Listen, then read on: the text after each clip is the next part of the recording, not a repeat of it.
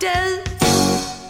Eller möjligen A-du är ju som bekant podden som pratar om Malmö ur olika aspekter. Sociologiska, historiska, kulturella.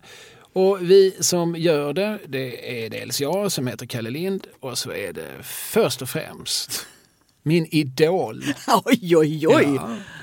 Oraklet från Kristianstadsgatan. Ja. Jeanette Vante Rosengren. Jag är rörd till tårar, Kalle. Mm, kan ni malmöiter röras till tårar? Ja, de, vi gråter inåt liksom, så ja, ingen säger det. Just det. Du, eh, du hade med lite mejl. Ja, vi har fått l- lyssnarmejl. Det har kommit en brevdragare. Eh, och det första kommer ifrån Astrid Kasa som skriver att hon är ett stort fan och lyssnar på Adu. Ja, det, det säger jag. Ja, det är ju sympatiskt. Mika, Mikasa Sukasa. Ja, precis. Hon fortsätter. Jag har varit medlem i Förskönings- och planteringsföreningen några år sedan jag flyttade till Malmö tjugosjutton. En presentation av denna gamla förening i er podd är ett tips från mig. Tack för en roande podd. Jag lär mig massor om Malmö, vår underbara stad. Och som av en händelse har du gett ut en bok, va? Nej, det har jag inte. Jag bara hjälper dem att distribuera den. Ja, ah, okej. Okay. Mm.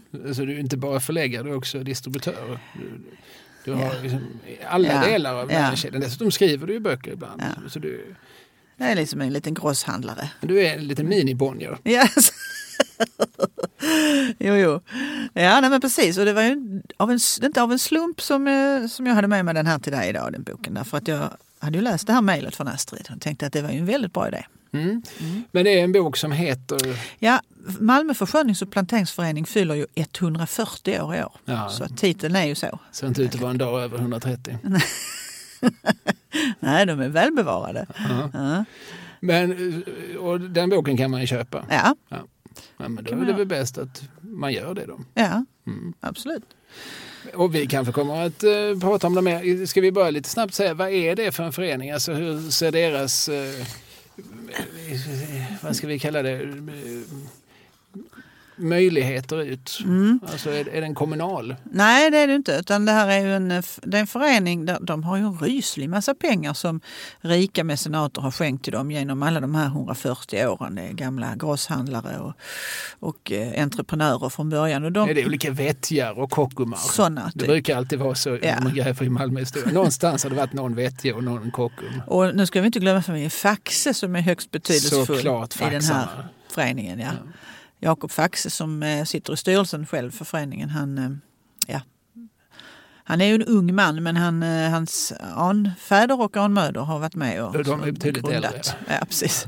Och den här, men när den här föreningen grundades då så man, man tog ett initiativ till exempel till sånt som Kungsparken och mm. sen var Slottsparken och offentlig konst, utsmyckningar, allt via försköning och plantering helt enkelt, precis vad det låter som. Men jag kan tänka mig att när den grundades så, så hade de väldigt stora möjligheter att ja, nu köper vi upp ett stycke mark här och ja. så, så odlar vi några penséer här. Precis. Men sen så har ju Sverige förändrats, byråkratiserats, formaliserats och socialiserats, mm. tänker jag. Alltså att mycket av det idag är som åligger kommunen. Mm. Har jag rätt i min, ja, i, i min killgissning? Jag tror också att de samverkar med kommunen i vissa fall, som till exempel när de finansierar sådana här konstverk som, oh, nu ska vi se om jag säger rätt, kan den heta Insikt, Utblick, eller?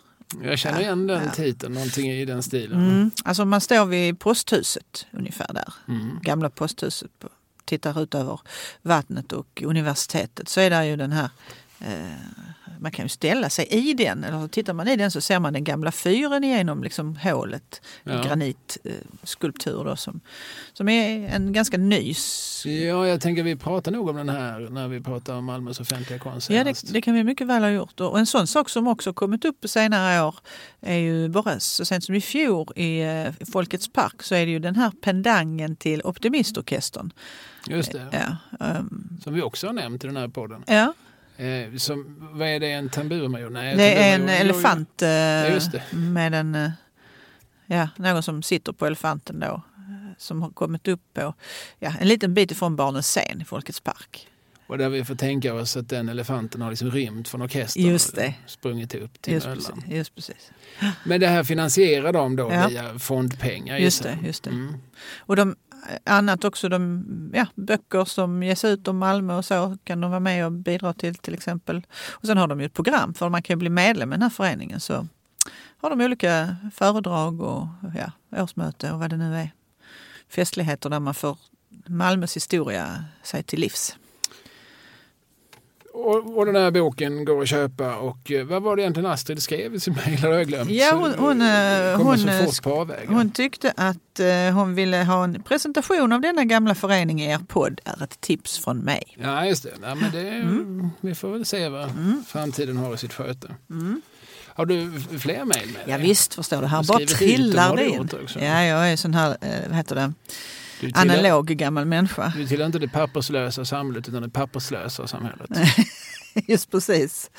Jag, jag är en sån här som skriver ut. Karl-Bertil Hake, mm. vår trogna lyssnare, har skrivit ett mejl till oss. Lyssnar med synnerligt välbehag till du på den, gör han. Mm. Det är vi tacksamma för. Och så skriver han så här.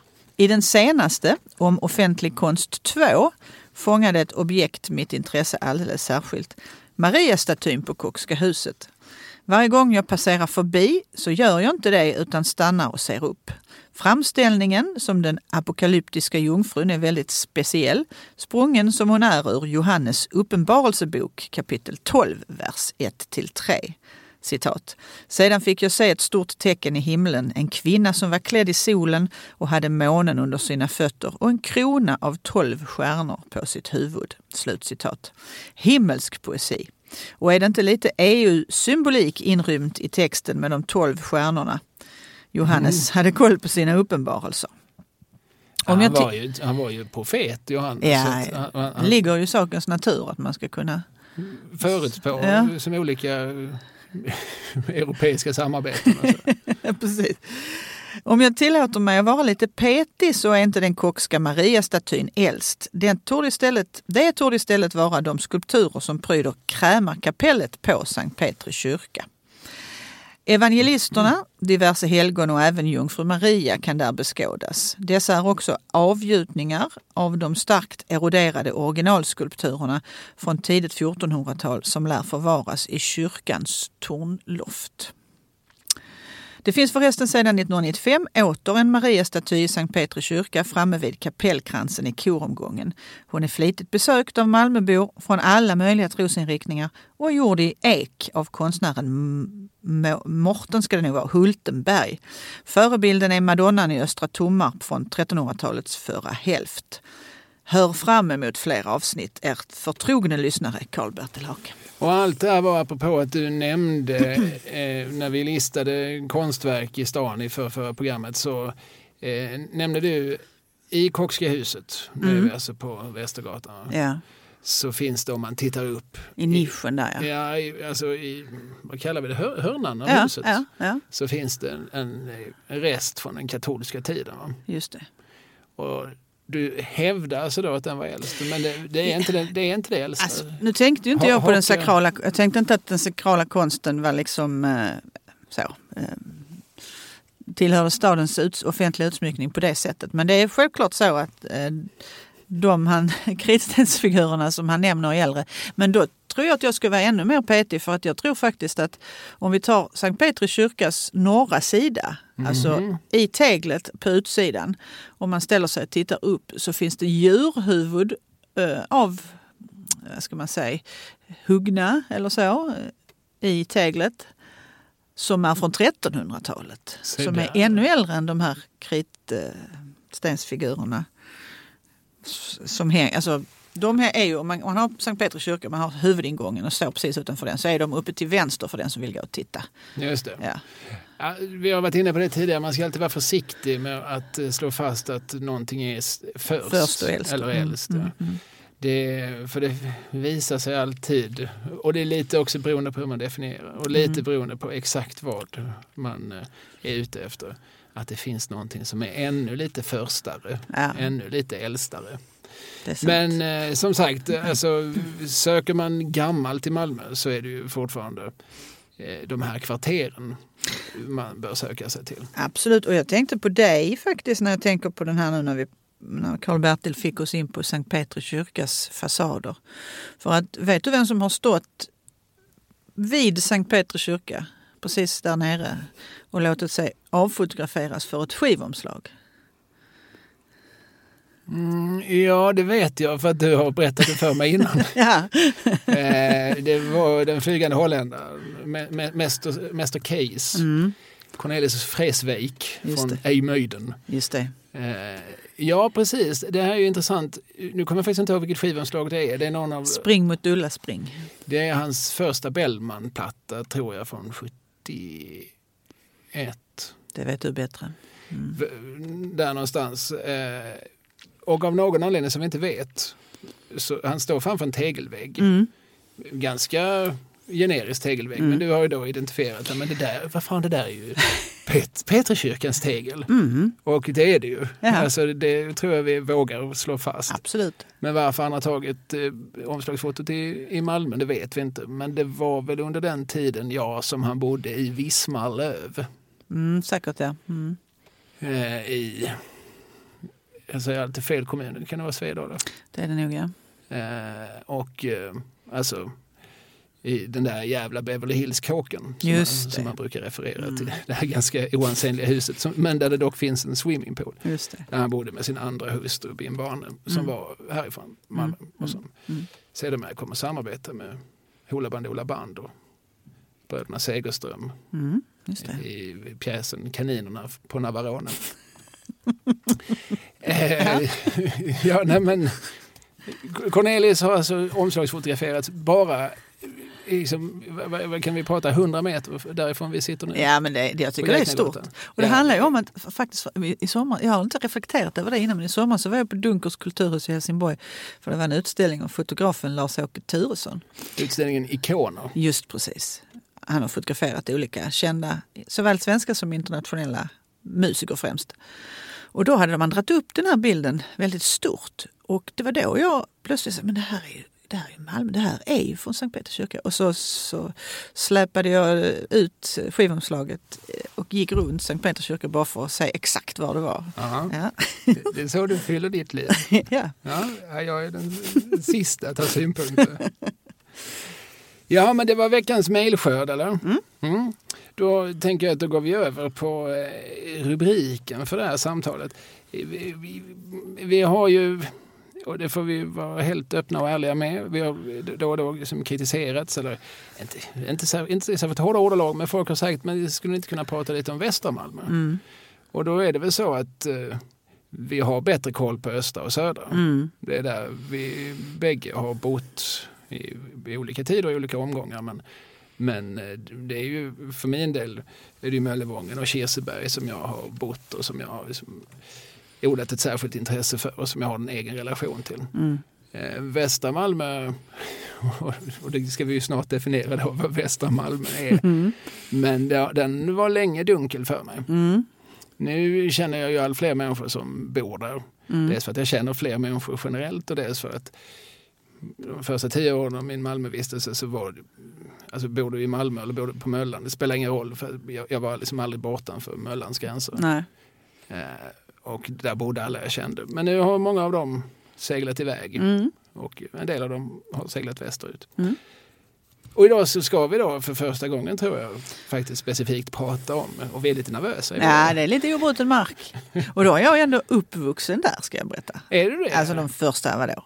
sex, sju åren i alla fall. Och, och, och det kommer, där, jag kommer ut med det nu. Ja, men vad betyder där? Ja, dels, dels bodde vi ju då på eh, Edvard Lindahls-gatan som ligger intill Kronprinsen. Ja, ja. Och sen bodde min mormor och morfar där jag spenderade oerhört mycket tid på Pilakårsvägen som ligger i Dammfri. Så det är ju faktiskt inom eh, ja, i det här området. Men det är ju det är mycket länge sedan och minnena är obleknade. De, du, men du har slitit lite skosulan, ja, det har jag. Även på den västra sidan. Alltså för, för att någonstans avgränsa vad vi pratar om så föreslår jag att vi ska prata om det som formellt då kallas för Västra Innerstaden. Mm. Vem som nu har döpt det till det, men det är väl, det är väl några gubbar och tanter på, på stadshuset. Så är det väl.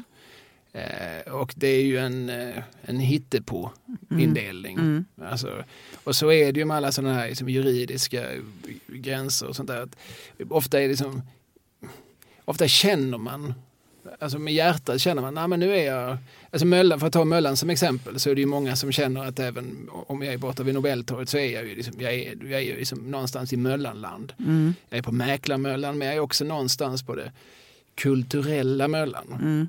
Det här hör någonstans associativt, historiskt och subkulturellt ihop med Möllan. Mm. Och så är det ju med allt på något sätt. Alltså även om eh, man kan liksom slå upp på Wikipedia exakt var en, en gräns går, mm. så, så känner vi ju någonting annat. Ja, men precis. Nu kommer vi inte liksom att säga emot kompassen, utan vi kommer att hålla oss ja. till, till väst, väster om väster om Södra Förstadsgatan eller väster om Färsens väg. Ja, alltså jag, jag, fick, jag var ju så liksom vilse i de här gatorna, så jag var tvungen att skriva ut en, en bit av en karta, och då tänkte jag, ritade ju upp här det, det område som jag tänkte hålla mig inno, innanför ja. i så stor mån det går, och det avgränsas ju då av eh, Erikslustvägen, Regementsgatan, Mariedalsvägen och John Erikssons väg. Så det är liksom en, en kvadrat nästan, kan man säga. Med, med Rönneholmsparken i mitten. Mm. Som en... Jag gick in på Wikipedia, hur tillförlitligt det nu är. Eh, bara, och, och slog på Västra Innerstaden. Mm. Och de hävdar då att det finns liksom, femton delområden. Ja. Vet du vilka? Eh, nej. Nu skulle, skulle, skulle ta alla femton, men oj, alltså, oj, oj, oj. Får du inte godkänt. Nej. Nu får du inte mitt Malmö-diplom. Nej, men du kan, några, några av dem kan du ju nämna. Mm. Men hur, hur, jag vet inte hur de tänker när de delar Nej, upp alltså. Men du får gissa. Är det sådär att de tänker Dammfri, Dammfri Rönneholm? Ja. Rönneholm? Ja, där har vi. Ja. Um. Ja, det här tog det stopp. Nej, men jag vet inte hur, hur stadsdelsnissarna tänker. Det, det, det, det, är som, men det, det här är då som det som heter delområden. Ja. Sen har vi Fridhem. Ja, ja, såklart. Nu, nu kommer det då i mm. bokstavsordning. Ja. Eh, för då är vi ju ganska långt västerut, ja. som i slutet av eh, Regementsgatan börjar väl Fridhem. Precis, torget där, ja. Mm. Eh, Fågelbacken. Ja, ja, det är ju där jag växte upp där. Mm. Hästhagen. Ja, visst. Kronborg. Mm-hmm, ja. Mm. Kronprinsen. Mm. Mellanheden. Mm. Pildammsparken. Aha, ett ja. eget delområde. Okay. Ribersborg. Ja. Eller Ribersborg som Jonas Malmsjö säger på sin inläsning av Zlatan-boken. Eh, Ribersborgsstranden inom parentes del av. Mm-hmm. Ja, inte hela där. För en del tillhör ju Limhamn-Bunkeflor. eh, Rönneholm som du sa. Mm. Solbacken. Jaha. Åh, oh, där jag går på dagis, ja. Teatern så där. Är ett eget delområde samt Västervång. Mm-hmm. Och det sitter ju du och många andra och tänker, men var, varför sa han inte Slottsstaden? För mm. det ligger väl absolut där. Precis. Ja, men Slottsstaden är då inte ett delområde utan en stadsdel. Ja, okej. Okay. mm. I, och, och allt där är ju då i, vad jag förstår, är stadsdelsområdet Västra Innerstan. Så i stadsdelsområdet Västra Innerstan hittar vi ett gäng delområden mm. och inom dem så finns det ju då såklart stadsdelar. Mm.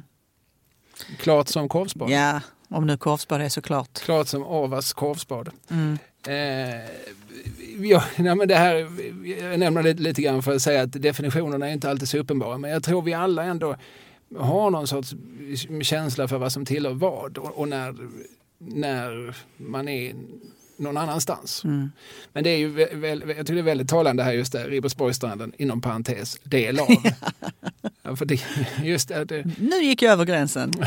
Ja, filten precis. Ligger hälften i Västra Innerstaden. Och, och jag vet ja. inte om det är någon som kommer liksom med sina inlines åkande och, och som börjar vid, vid Ribershus och sen så åker västerut som känner att nu, nu lämnar jag den här det här stadsdelområdet. Mm. Nu är jag ju inte längre i Västra Innerstan. Nej. Herregud, nu är jag i Limhamn-Bunkeflor. Ja. Jag tror inte det är någon som tänker så. Nej. Eh, inte ens de styrande Nej. som själva har gjort den här indelningen.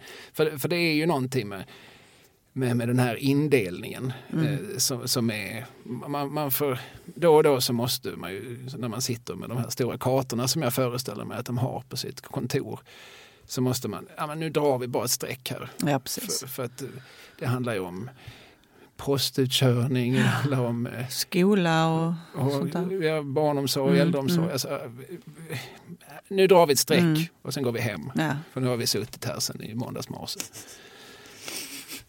Nåväl, det här var bara för att ge liksom en, en bild av de områden vi kommer att röra oss i. Mm.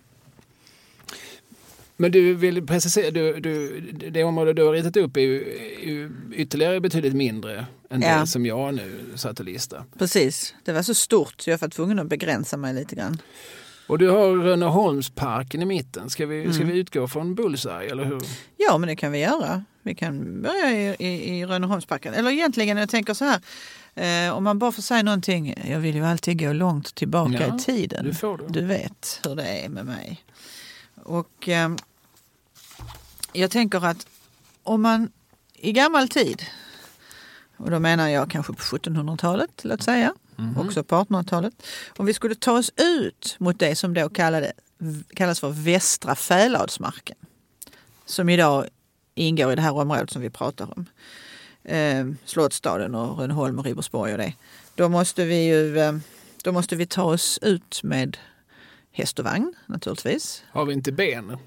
Jo, jo. Inte... Det är lång sträcka att gå, Kalle, och det finns inga gator och vägar som det finns idag. Det kanske är, våren har kanske gjort att, vad heter det, flodar... Be- be- bäckar och åar har svämmat över. över ja. mm, Okej, okay, men, ja. men det blev inte så mycket lättare med häst och vagn, tänker jag. Nej. Strunt samma. Jag hör vad du säger. Nu tar vi häst och vi tar, vagn. Det, jag vi ska kan, sluta obstruera. Vi kan sitta och titta på vår, på vår stad, och, eller det är ju landet då för allt i världen. Men jag tänker på en man som har gått omkring här, som har klafsat omkring här i, särskilt under den kalla och knispriga vintern. Krispiga vintern. Jakob Örngren, det här är alltså Malmös första stadsingenjör. Han hade i uppdrag att mäta upp det här området på sjuttonhundratalet. Det var då stans gemensamma betesmark, och nu hade man tänkt sig att man skulle, alltså från stans håll så skulle man då eh, exploatera. Ja, precis. Och då så mätte han upp det här. Det blev så småningom något som kallas för plantagelyckor. Och då går han där och, och, och drar sina snören och mäter och så, och så drar han på sig soten, alltså.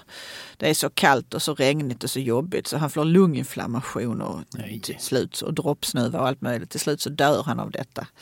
Eh, och det här är ju ett område där man då har, dels har man haft betesmark och sen så börjar man då odla, men man odlar då raps och tobak och hampa och sånt där som skulle stimulera handeln. Man hade mm. tänkt sig det från början. Och bitarna som man då, han hade gjort upp, de auktionerades ut. Och så får stan lite en årlig skatt för varje år ändå som arrendatorerna betalar. Och det är ju huvudsakligen är det ju borgarna in i Malmö som, som arrenderar de här, eller arrenderar ut det här, de här jordlotterna. Och hyr in folk som, som sköter det praktiska så här. Så att nu sätter vi oss i kärran och så åker vi ut från Malmö. Då får vi åka ut via nuvarande triangeln faktiskt. Mm. Vi tänker oss att vi är vid Operan någonstans. Okay. Och så tar vi då Rönneholmsvägen. Den är ju inte eh, spikrak, inte idag. Den var absolut inte det den gången. Sätter vi oss, åker förbi olika bondgårdar. Det här är en pastoral idyll. Men nu åker vi västerut. Ja, precis. Ja. Just det. Och då passerar vi sånt som till exempel Tärningholm. Mm. Mycket av det lever ju kvar i, i gatunamnen. Ja, var, Tärningholm var ett gods. Ja, en, en bondgård liksom. Ja. Det var en borgare som hette Tärning Hansen faktiskt på sextonhundratalet som stod för den. Vi passerar också gården Dammfri mm. som har gett namn till... Och där det finns ju en legend om varför det heter så. Ja. Ja, men för, för det var väl någon tidig possessionat vars fru var lite astmatisk. Eller vad man skulle kalla det idag. Jag vet inte vilka termer de använde på den tiden. Men, men som, som hosta och hacka och uh-huh. tyckte att...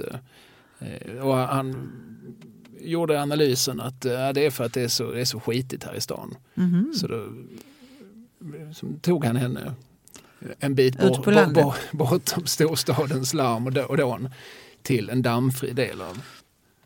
Av, har du aldrig hört Nej, den här? Just den, den, den har jag uh, hört. Det är just det har jag inte hört. Nej. Jag har hört att det skulle vara liksom en, en, en dammfri del, absolut. Men jag har också hört att... Det finns ett namn på mannen jag frågar, Nils Söderberg, en handlare. Aha. Eh, som i början av artonhundratalet tog sin sjukliga hustru okay. dit. Alltså, det är en anekdot som jag gissar har bättrats på. Men det är ju lite udda namn, Dammfri. Ja. Det påminner inte så mycket om... Alltså, det är inte riktigt så stadsdelar eller, eller, eller ens gamla gårdar brukar vara eh, namngivna. Nej, men precis. Men sen, jag vet inte, det här var tidigare då, men för på artonhundrasextiotalet någonting så ägdes det av en man som heter Johan Danius. Och man har också sagt att det kan ha varit, då kallades den för Damfred. Alltså uh-huh. ser man i gamla kartor och skrivelser att det stod Damfred. Och att det skulle vara någon, något som hängde ihop med, att det var Danafred, att det var, hängde ihop med hans Danius namn då. Um, Johan Danius för övrigt anfader till Sara Danius. Exakt, farfars far. Mm. Mm. Det är kur- kuriositet podd. Ja, det får man säga. Ja. Till den blivande sekreteraren i Svenska Akademin. Jo, han, Johan Danius, han bodde där, han bodde där tjugotal år. Han gjorde bland annat snus. Ja, det tackar vi för. Snustillverkning. Jag tänker på dig som snusar. Den finns kvar fram till nittonhundraåttio, den här gården. Aha. Så sent, och sen då revs den, då var den ganska förfallen och så revs den och så byggde man det som står kvar där idag, nämligen dammfri, alltså mötesplats, dammfrigården. Det är också ett serviceboende för äldre. Så där. Mm, ja, i alla fall. Eh, nej, men i slutet av sjuttonhundratalet så blir det ju en boom att man bygger sommarvillor. Mm. De som kan, de som har pengar. För det är, och det är väldigt mycket det, det är det är sommarvillor med tillhörande lyckor. Det är mm. inte bondgårdar så som vi tänker oss med Nej. egna egna ägande bönder och arrendatorer, utan det är väldigt mycket som vi har pratat om tidigare, att Fansiel hade eh, det som det nu idag är Folkets Park. Precis, ja, det är nog både delar, för att det är nog både blandat med bondgårdar och sen är det en del sådana där eh, sommarvillor också som, som han gjorde, och det, det är det borgmästaren Carl Magnus Nordlind gör när han låter bygga Rönneholm. Det var dit vi skulle ju. Ja, det var till Rönneholm vi skulle. Ja, omständigt långt, långt senare kom ju dit. Ja. Och det pampiga huset som står i Rönneholmsparken, det är det som är mm. Rönneholm. Det Precis, det är Rönneholmsgården. Och han, han var ju borgmästare, den här Carl Magnus Nordlind. Det här är, undrar om han inte började bygga det sjuttonhundranittioåtta, någonting sånt. Så det är klart där vid sekelskiftet, artonhundra ungefär. Så kunde han ju bo där på sommartid med hustru och barn. Och får vi förutsätta en del tjänstefolk. Ja, ja, ja.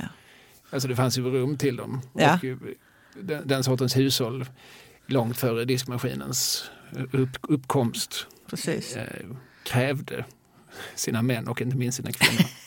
Det krävdes det ganska mycket eh, personal faktiskt. Ja. Ja.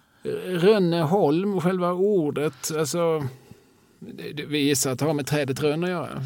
Det vet faktiskt inte jag. Det Nej. har jag inte tagit reda på. Men för det finns ju fler Rönneholm i Skåne. Det ja. finns ju ett Rönneholm utanför Eslöv. Ja, just det. Alltså på vägen till... Ett slott, va? Till, ja, precis. Det är ju till och med ett av Eslövs nio slott. Har ja, Eslöv nio slott? Eslövs kommun har nio slott. Elling är ett. Ja. Vipperup är ett. Äh, Viderup, förlåt. Ja. Eh, Örtofta, Skarhult, eh, Trollenäs... Eh, och så något till.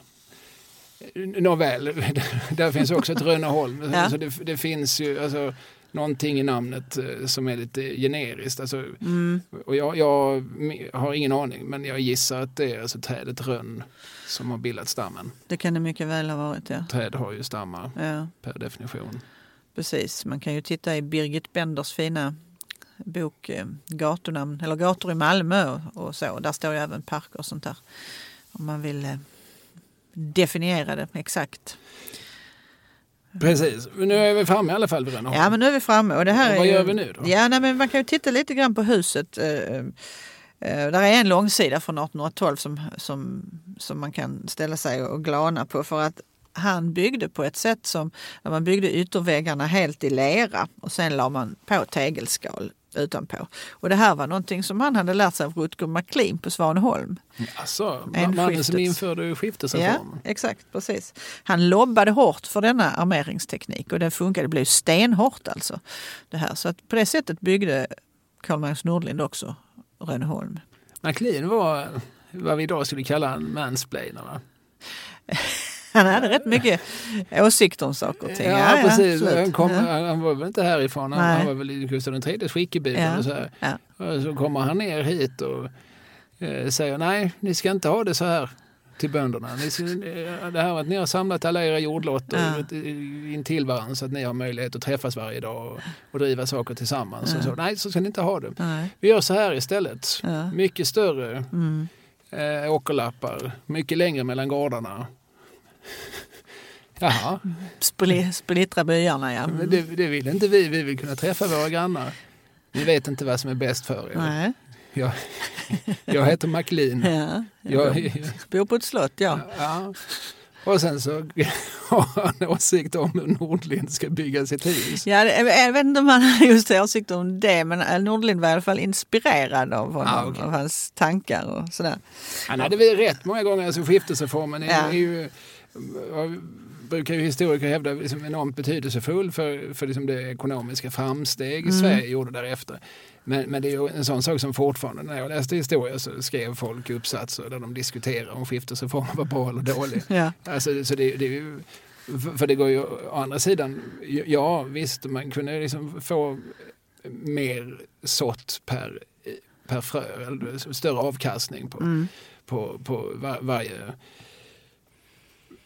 varje sak man odlade mm. men, men vad man förlorar var ju just en sorts bygemenskap och en sammanhållning och så, förmodligen. Absolut, och gårdarna fick ligga utspridda på slätten istället för i en liten mysig bygata till exempel. Ja, och det måste ju ha skapat en viss isolering ja. och en viss alienation och plötsligt så mm.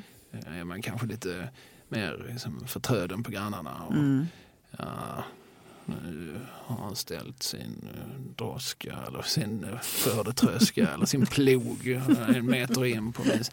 Alltså ja. när, när man inte längre liksom har någonting som är gemensamt och, Just det. och sådär.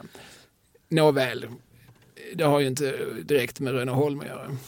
Eh, nej, men det är intressant oavsett. Den här Nordlind då kan, det har, finns ju en väg som heter Nordlinds väg som löper in mot parken här som är uppkallad efter honom. Mm. Han var ju en, en av stadens styrande. Han var ju borgmästare och hade mycket att säga till om. Många järn i elden. Hade fingret med i många smetar om man säger så. Men det gick det inte... måste vara en äldre släkting till den Ernst Nordlind som gnider ja, sin svarta fiol i Skånska slott och herresäten. Borgeby herre. Ja. ja, det är det kanske. Jag, jag bara ja. tänker mig att det är även någon, någon adel, någon låg eller knapadel, eller eventuellt det kanske är gamla grevar, vad vet jag. Ja, det är faktiskt ingen aning hur deras, det får vi reda ut det där, det är släktskapet. Ja, det, det får vi göra. Men det tar vi en, en, en riktigt, riktigt gråkall novemberdag. Ja. Till. Vänta bara, Kalle. uh, nej, men han, det, det gick ju inte så bra till slut för honom därför att han var ju en av de här ledande männen i det som kallas för Malmö diskont. Mm, som var en stor skandal. Ja. Vad vi idag skulle kalla en affär. Ja, det var en affär alltså. arton sjutton är året och det är ju en bankverksamhet och det är, det är en, en lång story kring hela det här men, men man hade ju lånat ut pengar till Till, alltså, det de bar sig inte helt enkelt. Man kraschade och drog väldigt många Malmö-människor med sig i det här. Men man hade lånat ut fast man visste att den här personen förmodligen inte skulle komma tillbaka för att han i sin tur eh, hade så många andra, alltså det blev en sån här dominoeffekt va. Mm. Eh, så eh, en av de bankdirektörerna skulle vi kanske säga. Ja, det skulle kanske så kanske man Nästa. säga. Ja. Ja, men Nord, Carl Magnus Nordlind då, han blev dömd till fängelse för det här. Och det var ju även en man som hette Samuel Christer Björkman som bodde i, i ett hus vid, där Sankt Jörgen ligger idag, på Gustav, vid Gustavstorg. Som, om vi nu ska prata genealogi, i rakt nedstigande led, vem, är, vem sitter där? Christer Björkman, Mellogeneralen. Det var så, du, du, jag hörde det säga Samuel Christer Björkman och jag var på väg att säga någonting lustigt. Men, ja. men det är så, han... Ja. Ja.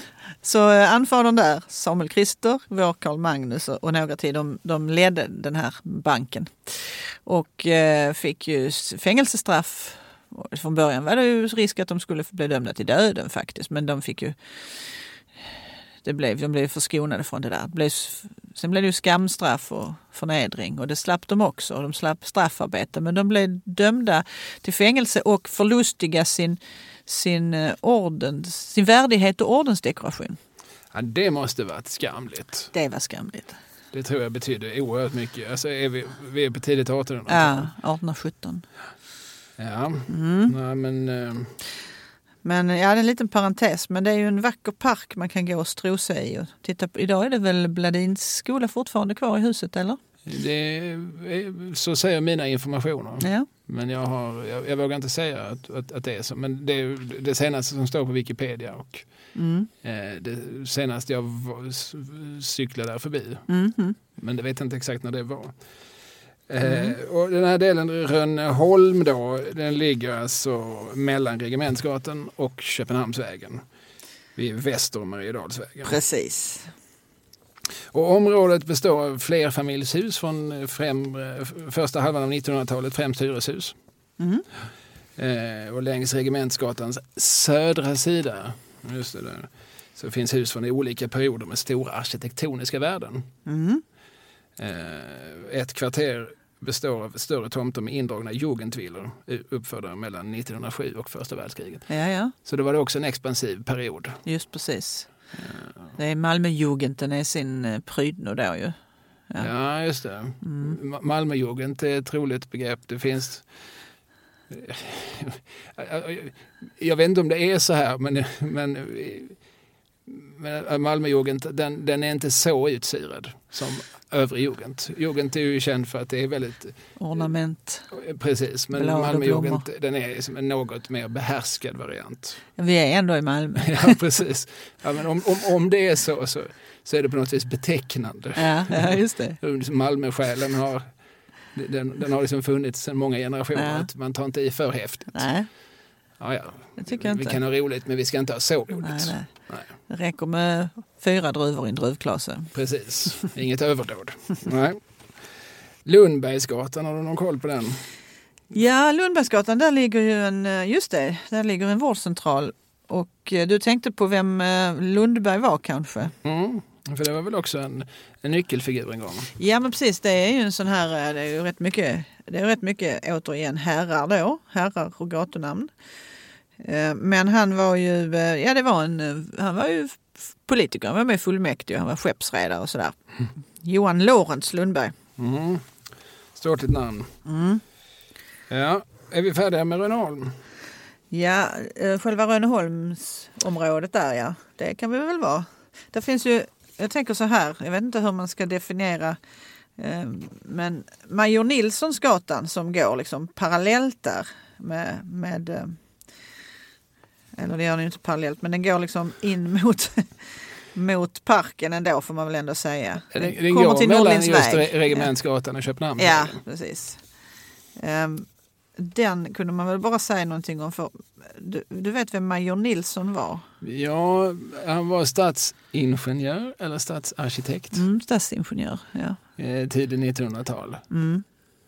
Och eh, det var väl han som var i Italien och blev inspirerad att ha lite svängda gator. Mm. Frisgatan och så. Mm. Man står vid triangeln och tittar bort mot Bergsgatan så kan man ju inte göra det eftersom gatan kröks. Just det. Och det har jag förstått det är Major Nilssons direkta inflytande. Mm. Det blir lite spännande gaturum. Han har gjort det på flera ställen. Simonshamnsgatan faktiskt också när man kommer upp till Jesusparken så, så svänger det lite där. Och, ja. um, han är en rolig typ. Om du har en, en oerhört tråkig dag, Kalle, mm. så går du till stadsbiblioteket mm. och så lånar du upp ifrån deras... Um, vad heter det? Magasin. Magasin. Major Nilssons eh, levnadsbeskrivning, alltså hans memoarer. Den heter Minnen av en åttioåring. Och då kommer jag få en riktig skrattfest. Då får du en skrattfest. Den finns i ett exemplar på bibblan. Ja. Så jag hoppas vid Gud att de inte slarvar bort det. Och när man läser den boken så tar han ju heder och alltså han, man säger, minnen av en åttioåring. Han skrev den ju när han var gammal. Och det betyder att när han då var ung och jobbade med människor som var lite äldre så är de, de här är ju döda sedan länge de han skriver om. Så han kan säga vad han vill. Och det är det han gör. ah, okay. Ja, okej. Du har, du har mig på kroken. Han tar heder och ära av de flesta som han har samarbetat med. Faktiskt. Ja. Men han var ju en kul typ på många sätt så. Men han, han ligger pappa till mycket. Möllevången till exempel var det ju han som ritade ut var det mm. skulle ligga och hur det skulle se ut. Och vad jag vill komma till nu, det är roligt med alla de här små krökta. Värnhemsgatan har han också varit inblandad i, de här små krökta gatorna. Hans egen gata, den är ju dragen med linjal. Vuff. Och då får man nästan känsla av att det är någon som gjorde det för jävla ja, hans minne. Nästan lite så, faktiskt. För att om han hade samarbetssvårigheter med alla som gick före honom mm. så kan det ju vara så att han haft lite samarbetssvårigheter även med de som kom efter honom.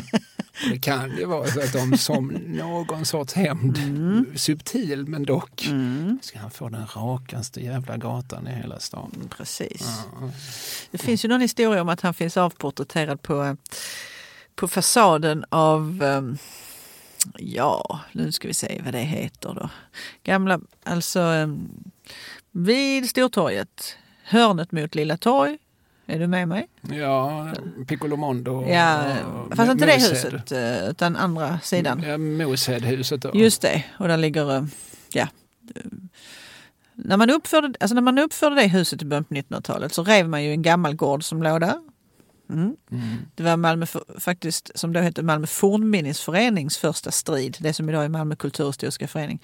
De ville bevara den här gamla gården där apoteket Lejonet en gång hade legat och så. Men så rev man den och så byggde man ett nytt.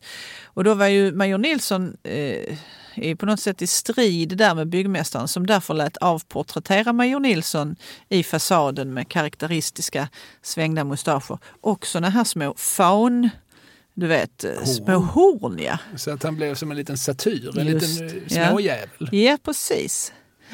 Så det, här, det, låter, det låter som verkligen som ett nidporträtt. Ja, ja, ja. Mm. Så att han, han hade nog sina... Um.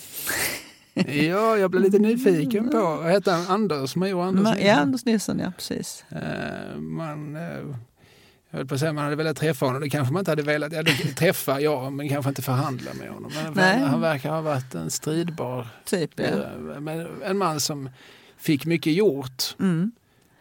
Och det hänger ofta ihop.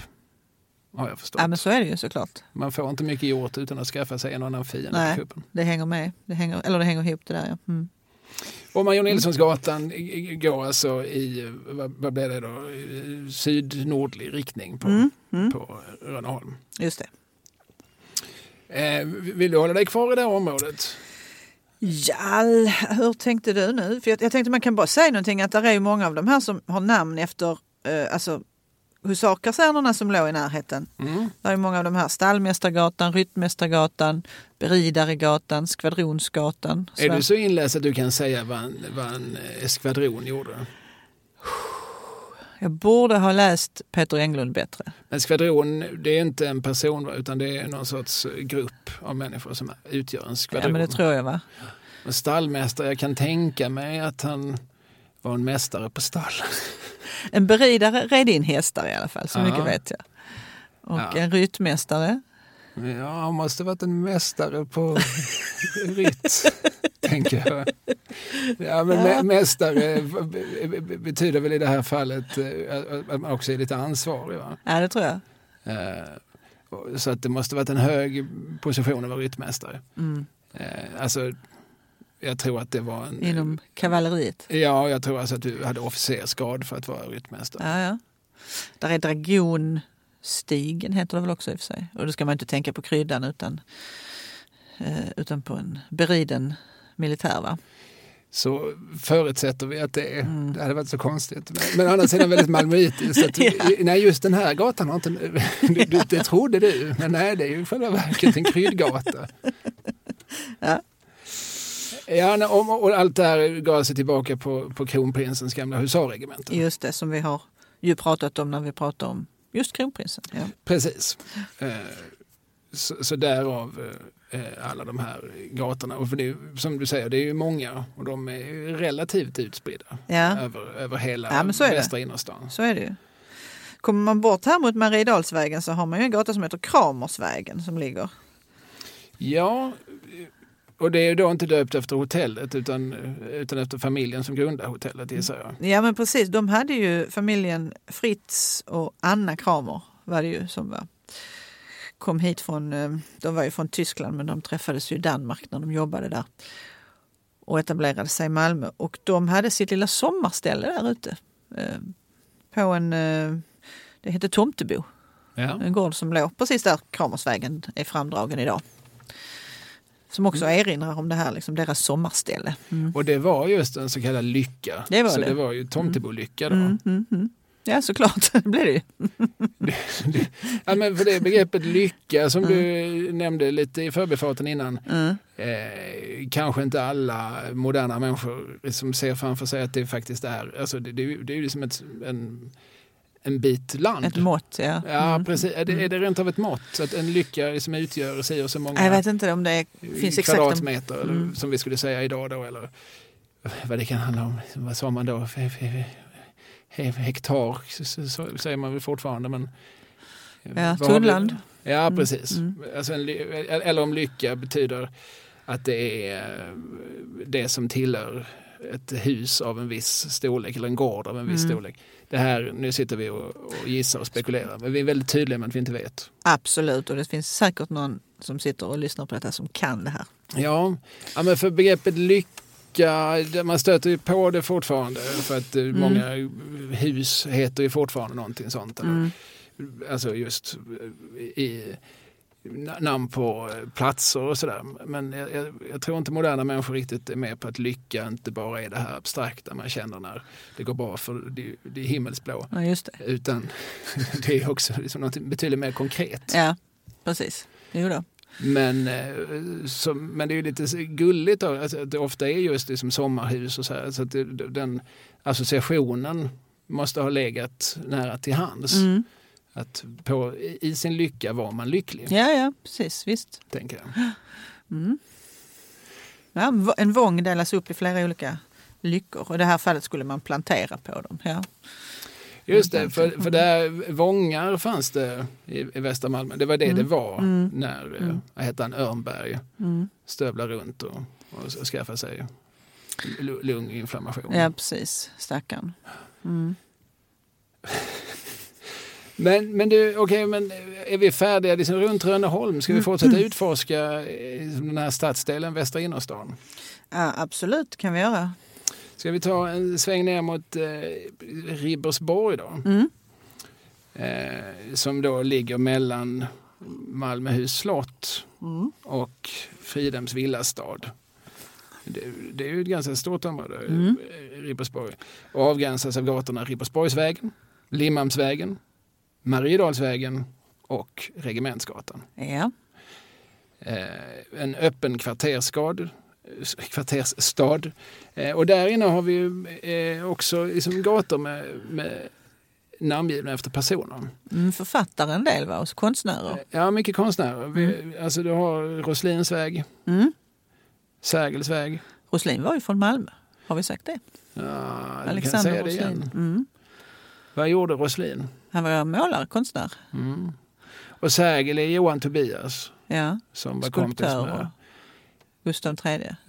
Ja, precis. Jag var kompis med, med Bellman och Källgren. Alltså jag, ja. jag, jag, jag vill gärna passera honom i den gustavianska eran. Ja. Jag har ju också ett namn till en ja, liksom någon pundarplace i centrala Stockholm, Sergels torg. Just det. Det Snedtorget som, som en viss generation stockholmare kallar det. Aha. Det är ju det, det finns någon konspirationsteori om att för det lutar lite grann Sergels torg. Jaha. Ja, ja, att man då när någon liksom klappar ihop av överdoser så skulle man bara kunna rulla ner dem till tunnelbanan. Uff, vad cyniskt. Ja. Ja. Eh, Nikoloviusgatan. Mm. Har du någon koll på Nikolovius? Nils Lovén hette han, va? Han var sån här folk, eller vad heter det, byggde, ja, var han inte från Skyddshärad? Bygdemålsförfattare. Ja, Nikolov, han var väl från Skyddshärad? Jo, han var säkert från Skyddshärad. Jag är så... Eller så har han skrivit en bok som heter Folklivsberättelser från Skyddshärad, ja, kanske. Det kanske snarare så. Vi, vi, kan du säga var Skits härad ligger? För härad, nu är vi också på gamla tider. Det är ju också en, liksom en indelning som ja. absolut inte finns längre. Men, Nej. men en här, ett visst antal socknar, alltså en, en härad omfattade ett visst antal socknar. Och liksom det högsta juridiska ombudet var häradshövdingen. Alltså, mm. På det viset lever liksom begreppet härad i någon mån kvar, men det har ju som ingen praktisk betydelse längre. Nu tänker jag mest på Vita stenen när du säger häradshövdingen. Ja, precis. Mm. Fideli och hennes mor mm. bor ju hos häradshövdingen mm. där den elaka tant Malin regerar. Mm. Men jag, när jag hör härad, alltså jag, det, finns, det lever kvar i lite sparbanksnamn, alltså ja. Färs och Frosta härad finns uppe i Hör. Ja. Och eh, min barndomsbank, min barndomssparbank heter ju Eslöv-Onsjö. Ja. Sparbank och ja. Onsjö var ju häraden då. Ja. Och sen vet man om liksom det, här var Öster, det ursprungliga Österlen är. Det är väl då Albo, Härresta och nej, Järresta och Ingelsta härader. Mm. Är det inte ett juridiskt område också att man hade domsagan i respektive härad? Jo, och, och, där, och det var väl häradshövdingen som var just ja, högsta ja. juridiska ombud. Ja, ja. Alltså han var mm. inte, om man säger borgmästare, utan han var liksom den jurid, det juridiska mm. överhuvudet. Så att, men allt det här försvann ju successivt under nittonhundratalets gång när Sverige ja. moderniserade på alla fronter. Just det. Detta på Nikoloviusgatan. Precis. Nej, men sen så har vi också, om man säger det är bara en massa gubbarnamn, för, men vi har ju också Ernst Ahlgrensgatan. Ja, just det. Victoria så. Benediktssons nom de guerre, eller vad man ska säga. Mm. Mm.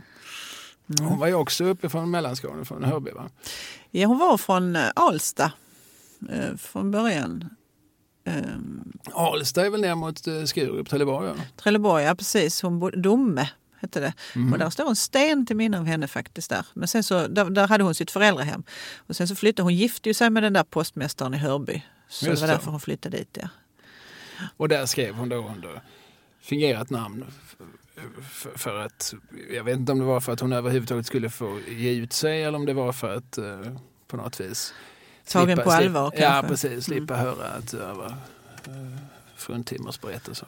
Ja, men precis. Och hon har ju faktiskt en Malmöhistoria också. Hon vistades sju månader tror jag det var i Malmö. Hon hade problem med ett ben som inte ville som hon ville och då begav hon sig hit och tog hjälp av Lundakvinnan Elna Hansson. Har vi pratat om detta innan? Ja, det har vi. Ja.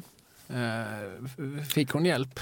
Det fick hon. Hon blev bra i sitt ben. Hon bodde på, i, under de här sju månaderna på en Gustavstorg. Hyrde hon in sig hos fyra systrar Andersson som hade ett pensionat där eh, i huset bredvid där Burger King ligger nu kan man säga för nutida lyssnare.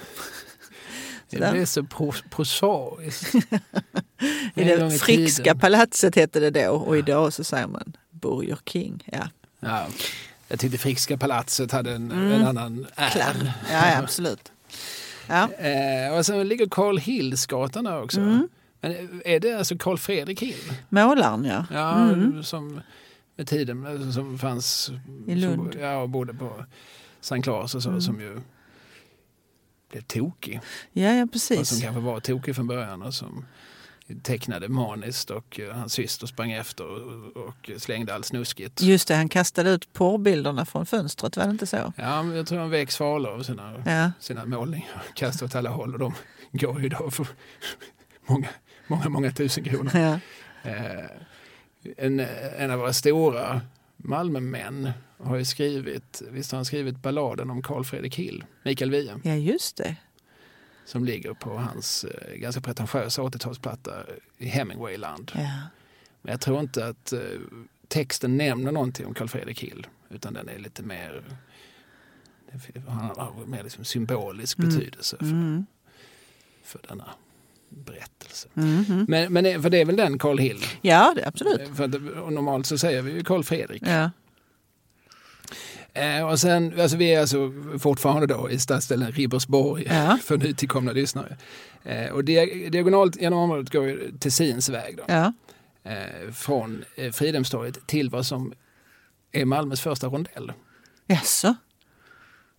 Den som heter Turbinen. Är det? Ja, ja. Mm. Jaha, den första rondellen. Ja. Vad ser man? Gamla pumpstationen där, ja. Ja, det ska man tänka på varje gång man svänger i ja. Eller cirkulationsplats.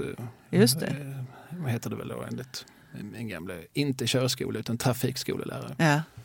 Ja. Ja. Alltså att, eh... och där, vi har ju varit och rört oss i de kvarteren innan när vi pratade om Erik Sigfrid Persson. Ja, precis. Eh, så är det ju. Vi har ju utforskat en del av, en del av stadsdelen mm. Ribersborg tidigare. Eh, och Ribersborg går ju fram till väl till Fridhemstorget. Ja, ja. Det, det bör det göra, för sen börjar ju som Fridhem mm. därefter. Fridhemstorget är ju lite intressant som, som mm. alltså rent arkitektoniskt. Mm. Där, där är den här kyrkan. Andreas, Sankt mm. Andreas kyrka. Invigd nittonhundrafemtionio. Mm. Eh, och som ju är väldigt eh, typisk för sin tids arkitektur. Mm. Det, det är den sortens arkitektur som jag tror att många liksom spontant tycker är lite tråkig. Mm. Mm. Alltså den är ju, den är ju väldigt avskalad ja. och, och väldigt ren och väldigt så här medvetet utan krusiduller. Alltså en sorts vidareutveckling visar jag av, av funkisen. Utan att vara det minsta arkitektoniskt bevandrad mm. så, så är det väl no, någonting som börjar ske på slutet på tjugo, början av trettiotalet som, som nästan liksom pikar i femtiotalet slut. Mm. Ja, men det är ju långt ifrån de vitkalkade små lantliga kyrkorna eller rent av de gotiska, det är Sankt Petris gotiska spira och sådär. Det är, det är inte alls den typen av kyrkobyggnad. Så att... Nej, och det är ju till och med ganska långt från Malmöjugend, även om vi sa ja. att Malmöjugend är relativt avskalad för att vara jugend. Ja, just det. Så är, nu har vi skalat av och skalat av och skalat ja, av. Ja. Men man jobbar å andra sidan väldigt mycket med, med yta. Ja, just det. Och rummet liksom. Ja. ja. Och det, du, du, du, vet du vad den heter, den, alltså det höga tornet? Nej. För det, det är ju då, ja det är väl ett torn får man väl lov att kalla det om man vill. Men, men det är ju en kampanil. Kampanil, ja. De, de, byggde, de restaurerade den för bara något år sedan ju. Ja, det, det var väl tillträde förbjudet under en ja. ganska lång period. Ja, just det. Torsten Ros. Och Bror Tornberg. Ja, de måste ju vi ha med. Ja, Torsten Roos är ett av de flitigast nämnda namnen i den här podden, inte det? Ja, men han, vad gjorde han? Över femhundra byggnader i Malmö. Ja, det, är det är inte så illa. Konstigt. Hur känner man igen en Roosbyggnad? Är det, alltså var femtiotalet han står? Jag tänker, alltså jag skulle nog tänka, om jag, det första jag tänker på när jag tänker på Torsten Roos, då tänker jag faktiskt på Lorensborg. Okej. Okay. Vad tänker du på? Eh... Jag tänker på den här kampanilen på Fridhemstorget. Okay, eftersom, eftersom det var den hade vi pratade om. Ja. Mm-hmm. Ja. Men, men Lorensborg är hans verk. Ja, men han, precis. Han och Bertombe, de gjorde ju väldigt mycket. Men stora delar av Lorensborg, som ju kallades Stadionstaden från början, därför att man byggde det runt när man byggde Malmö stadion till fotbolls-V M femtioåtta. Eh, Och då är det ju liksom, när du sa vad det första du tänker på, då tänker jag på de här skivhusen, alltså de höga husen som omgärdas av lägre byggnader som smälter liksom in i vartannat. Det var ju oerhört modernt. Och när du sa, när du pratade om Malmös första rondell, ja, i Lorensborg har vi då, alltså i samma område egentligen, så har vi ju Malmös första snabbköp där du själv kan gå och plocka dina varor. Också i slutet på femtiotalet då. Mm. Istället för att stå och peka och be och få ett skålpund socker och ett lispund smör och vad man nu... Ja. En kast sill. Ja, precis. En val, en val av någonting och sådär. Eh, modern. Alltså, alltså Torsten Roos mm. måste ha haft modern mm. väldigt mycket som ett ledord. Men vi pratade väl också om honom när vi pratade om till exempel Rosen, när den nya Rosengård började byggas början på sextiotalet. Ja. När han hade varit i, i Italien och tittat på, vad heter det nu igen? Så att... Bron över floden Arno. Mm, Ponti. Vecchio, tack. Just det. Den hade han ju som inspiration när han gjorde Rosengårds centrum. Alltså man tänker sig att vi kommer på Amiralsgatan här nu. Ja. Man ser inte så många likheter idag så där med blått ögat, men man förstår ju hur han tänker sig. På hans tänker. kontor ja. så fanns det uppenbara likheter. Ja, ja just det. Så roligt att han hette Ros och var med och byggde Rosengård. Man ja. anar att han kanske någonstans för sig. Det skulle inte kunna stava Rosengård med två o. Så att kopplingen blir... Ett medborgarförslag. Det här hittar jag ju bara på nu. Men, men hade jag varit han så hade jag ändå liksom lite försiktigt smugit fram den idén. Det hade jag också gjort. Ja, har vi utforskat Ribersborg? Mm.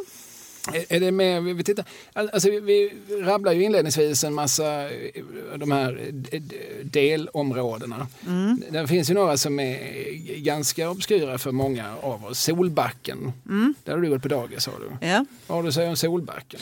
Ja, men där är ju en hel del gamla fina villor kvar parallellt med lite modernare radhus. Mm. Och vi är nästan uppe vid just Lorensborg. Alltså ja, precis. Vi... Det är precis vid John Erikssons väg där på, på andra sidan från Dammfri sett. Mm. Precis, där har du John Erikssons väg, Lorensborgsvägen, Stadiongatan och Bellevivägen. Mm. D- där inne mm. finns det. Eh, och, och, man skulle väl kunna hävda att det är Malmös liksom mest centrala villaområde. Ja, det är det säkert. Lite grann hur man definierar centrum mm. såklart. Men, men för att... Det har ju varit ett bekymmer för Malmöbor genom tiderna att det har funnits för få villor. Just det. Det har vi väl också varit inne på. Att en man som Erik Svenning som hade ett visst inflytande över bostadspolitiken och så, han sa vid något tillfälle att vi, vi vill inte bo i villa. Nej, just det. Pluralism är status. Ja, vi, vi som i Malmöborna. Ja. Mm. Med på, påföljd att många under sjuttiotalet flyttade till villatätare orter som... Mm. Staffanstorp och sånt där. Ja, och, och söderut mm. ner till Vellinge och sådär. Det. Mm. Eh, för det, ja, det, folk som kommer hit idag kan ju göra samma iakttagelse. Det finns en viss villabrist. Om det, om det är ett problem, ja det är det ju för somliga. Somliga människor vill ju ha sin egen mm. sin egen lilla lott och det, mm. sin egen lycka. Och, och det har inte jag några synpunkter på. Men, mm. men Solbacken finns. Mm. Och det är ganska... Ganska litet och ganska dolt skulle jag mm. säga. Det är rätt mycket cykelvägar och sådär som gör att man kanske inte passerar. Så, eller tänker på det med bil att här har vi ett, just det, just ett, liksom en ansamling villakvarter. Litet mysigt område. Jag promenerade där bara för någon vecka sedan faktiskt. Det, det, ja. ja, och där finns både som, här, som egna hem, egna hemsvillor. Mm, precis. Och, tjugotals... Mm. Och det finns också exempel på funkisarkitektur. Mm. Det finns en, som, som en sammanhållen länk av mm. funkisvillor eh, som vetter ut mot någonting som heter eh, Långåkersvägen heter mm. den. Just det. Mm. För, vet du vad det hette förr i tiden? Nej. Solbacken hette Vångkarlevången. Vångkarlevången, ja ja. Mm. Ska du uttala ett Vångkarle? För det är en vångkar. Måste ju varit han som hade hand om vångarna som var någon sorts...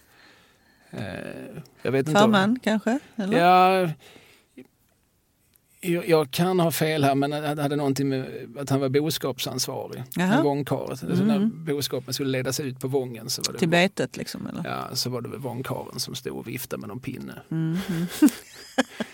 Som man ju gör. Ja, men jag, jag ser det framför mig. Att, så att han kan liksom daska till de kor som kanske är för långsamma eller som avviker eller som får för sig att de ska stanna och lukta på blommorna. Är det inte vångkaren? Eller en liten vallpiga kanske kunde gjort samma sak. Nej, ja, just det. Men hon fick inget, ingen vång uppkallad efter sig. Verkligen inte. Men jag tycker det är fint. Vång, vångkarevången har fin rytm. Synd att de bytte namn. Ja. Ja, och så där man upprepar vången. vången ja, liksom. Precis. Mm, mm. Och det låter det är nästan som att han är en vånkare. Vad är man då? Ja, jag vet inte. Det får du gissa själv. Men det, lå- det låter som... Men en vånkare. En vånk- ja. Vånkarevången blir det ja, ja. När man säger det på svenska. Ja, det blir det.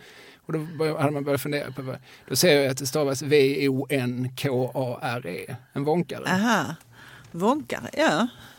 Det betyder ingenting. Men det skulle kunna betyda något. I ett alternativt universum. Eh, sen har vi Västervång.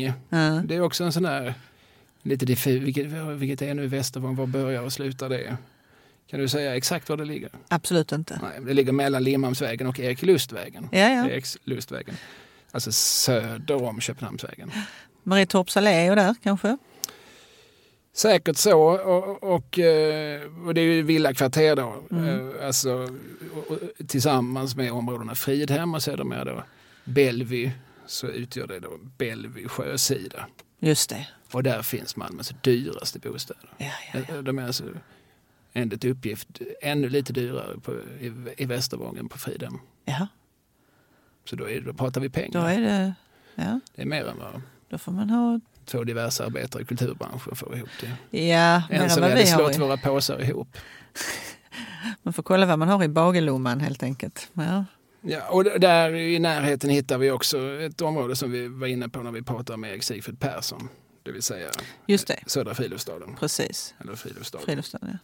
Men du tänker, kan man göra en liten... För du vet, när vi var här på Solbacken mm. så tänker jag att om man bara går över gatan här nu över, över John Erikssons väg så kommer man ju till, till kvarteret eh, Hilleröd.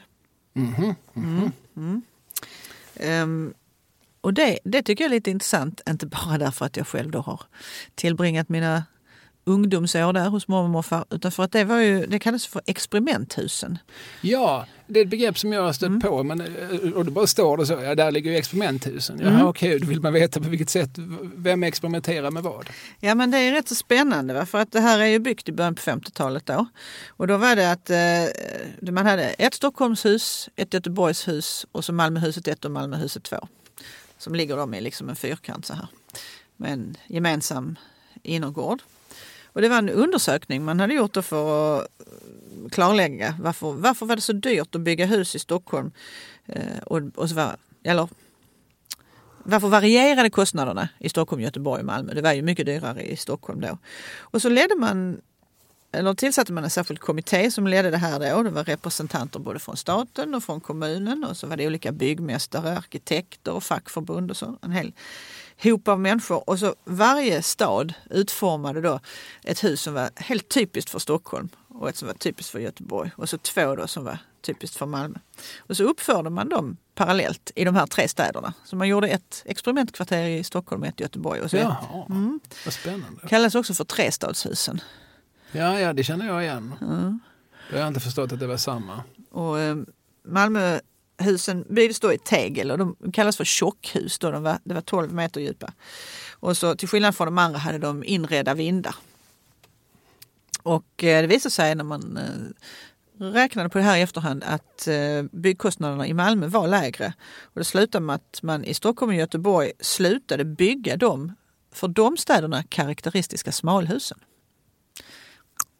Och i eh, Malmöhus, ett av Malmöhusen har då jag eh, suttit och ätit min eh, ostmacka och druckit min varm choklad i späd ålder. Så du har varma känslor? Men jag har mycket varma känslor för, för, experimenthusen. för experimenthusen i kvarteret till och med, ja. Ja, ja, ja. Mm. Ja, men vad intressant med, för experiment, det indikerar ju liksom någon, någon sorts, liksom, när man kommer fram till någon sorts form eller vad mm. så liksom. Man drog slutsatser av detta sen. Alltså, det. Som du säger, så Stockholm och Göteborg tog mm. någonting till sig. Mm. Men, och Malmö insåg att vi hade haft rätt hela tiden. Så vi fortsätter likadant som förut. Precis, såklart. Vi bara, ja, det visste vi väl. Ja, det låter ju lite så. Att om det var billigast att bygga ja. The Malmö Way. Ja. Så varför ska, vi, varför ska vi börja lyssna på Stockholm nu? Nej. Det har ju aldrig lett till något gott. Ja, okej. Okay. Ja, men, och detta är alltså vid Solbacken till... Ja, precis. Vi, vår adress var Pilåkersvägen. Så att det är det här kvarteret som ligger alltså precis upp till Dammfriskolan sen kan man säga. Ska vi då kanske avslutningsvis... Vi nämnde också, de, det finns de här som heter liksom Fågelbacken och Hästhagen och mm. Mellanheden. Mm. Då är vi som runt om... Ja, det är ju runt om Kronprinsen. Mm. Om man tar sig. All, de, de, de ligger där allihopa. Jag har aldrig riktigt lärt mig. Hästhagen har du ju idrottsplatsen. Den kan du ju gå ja, efter. Hästhagens I P där. Och där bara förutsätter man att där måste det lägga en hästhag en gång. Precis. Det är ju, det är ju den gamla exercisplatsen där med ja. husarkasernerna. Och... Det, det var inte mer spännande än så. Fågelbacken. Vet vi någonting om etymologin där? Jag tänkte bara... En, en, en association här. När man, när man insåg på artonhundrasextiotalet att gamla begravningsplatsen vid Gustav Adolfs torg då, mm.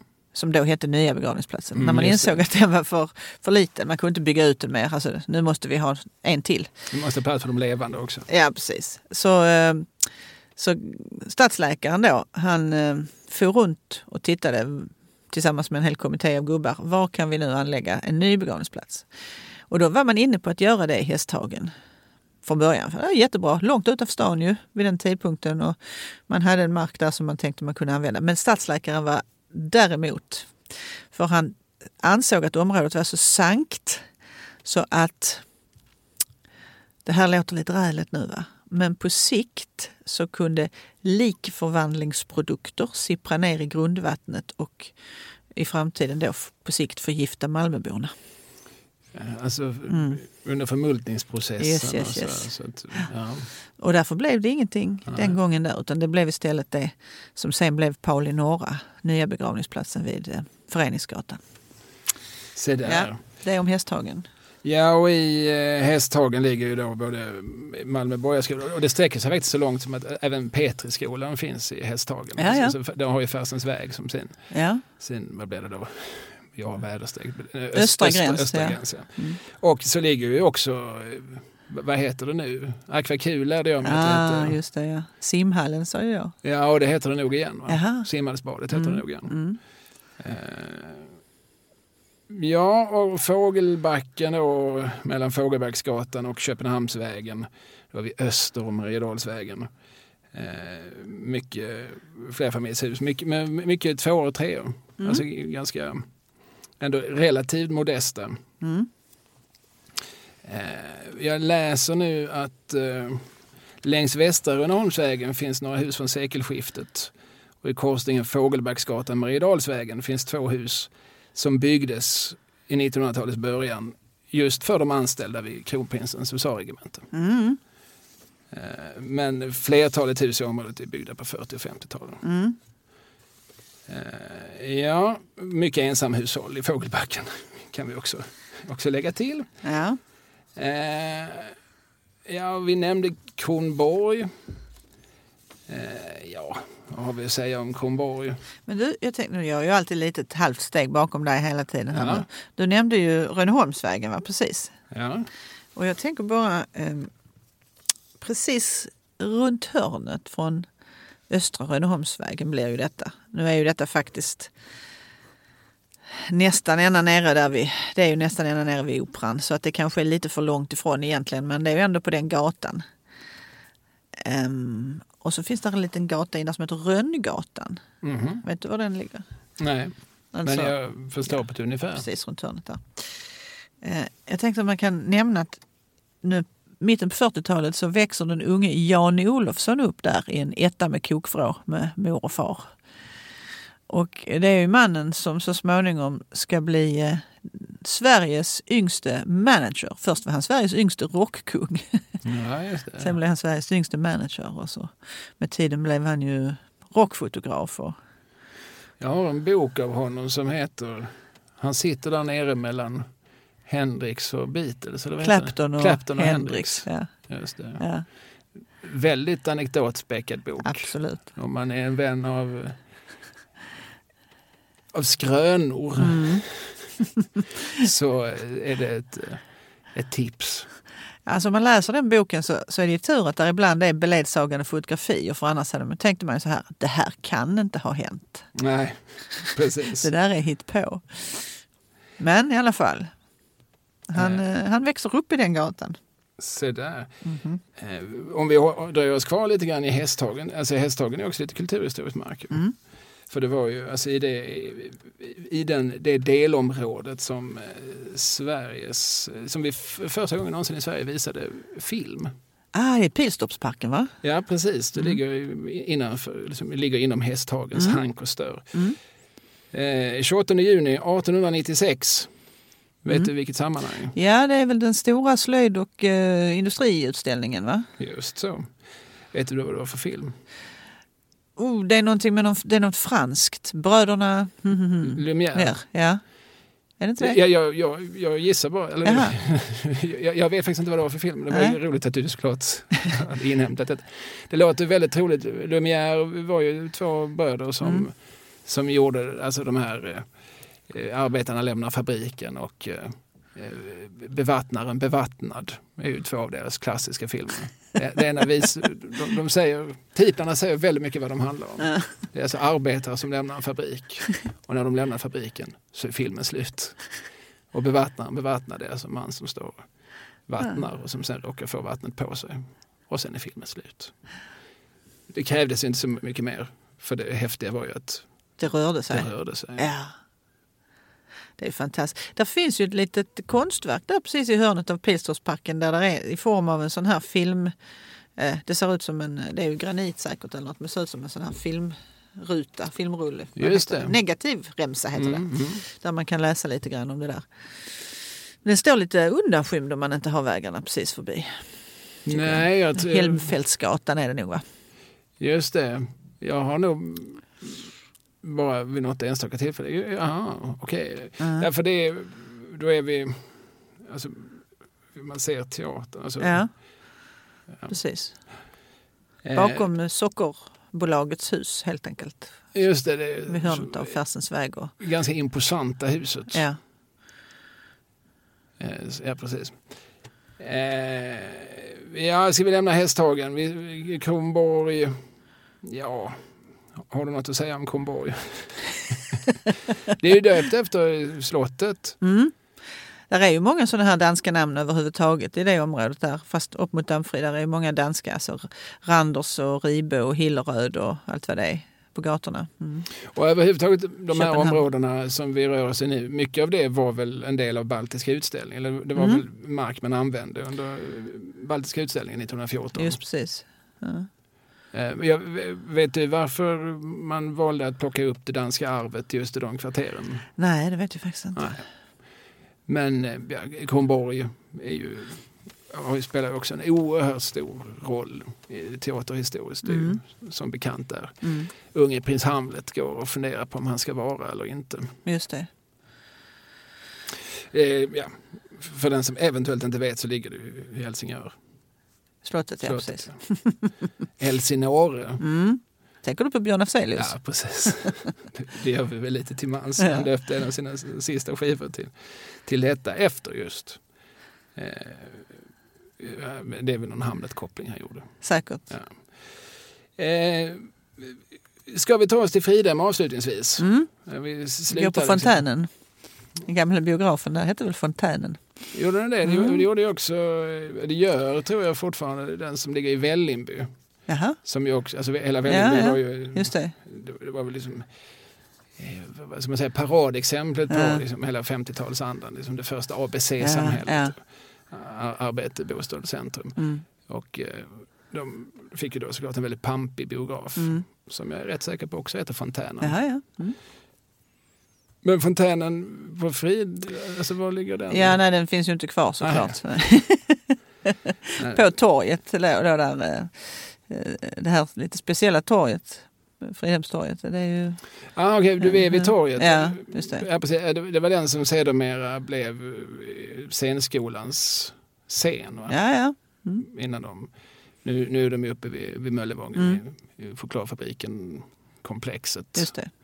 Men jag har ju varit och sett, bland annat jag såg, tillsammans med mina svärföräldrar, vad jag såg deras tolkning av Joko Turkas Kött och kärlek. Jaha, det låter explicit på något ja, sätt. Ja, väldigt explicit.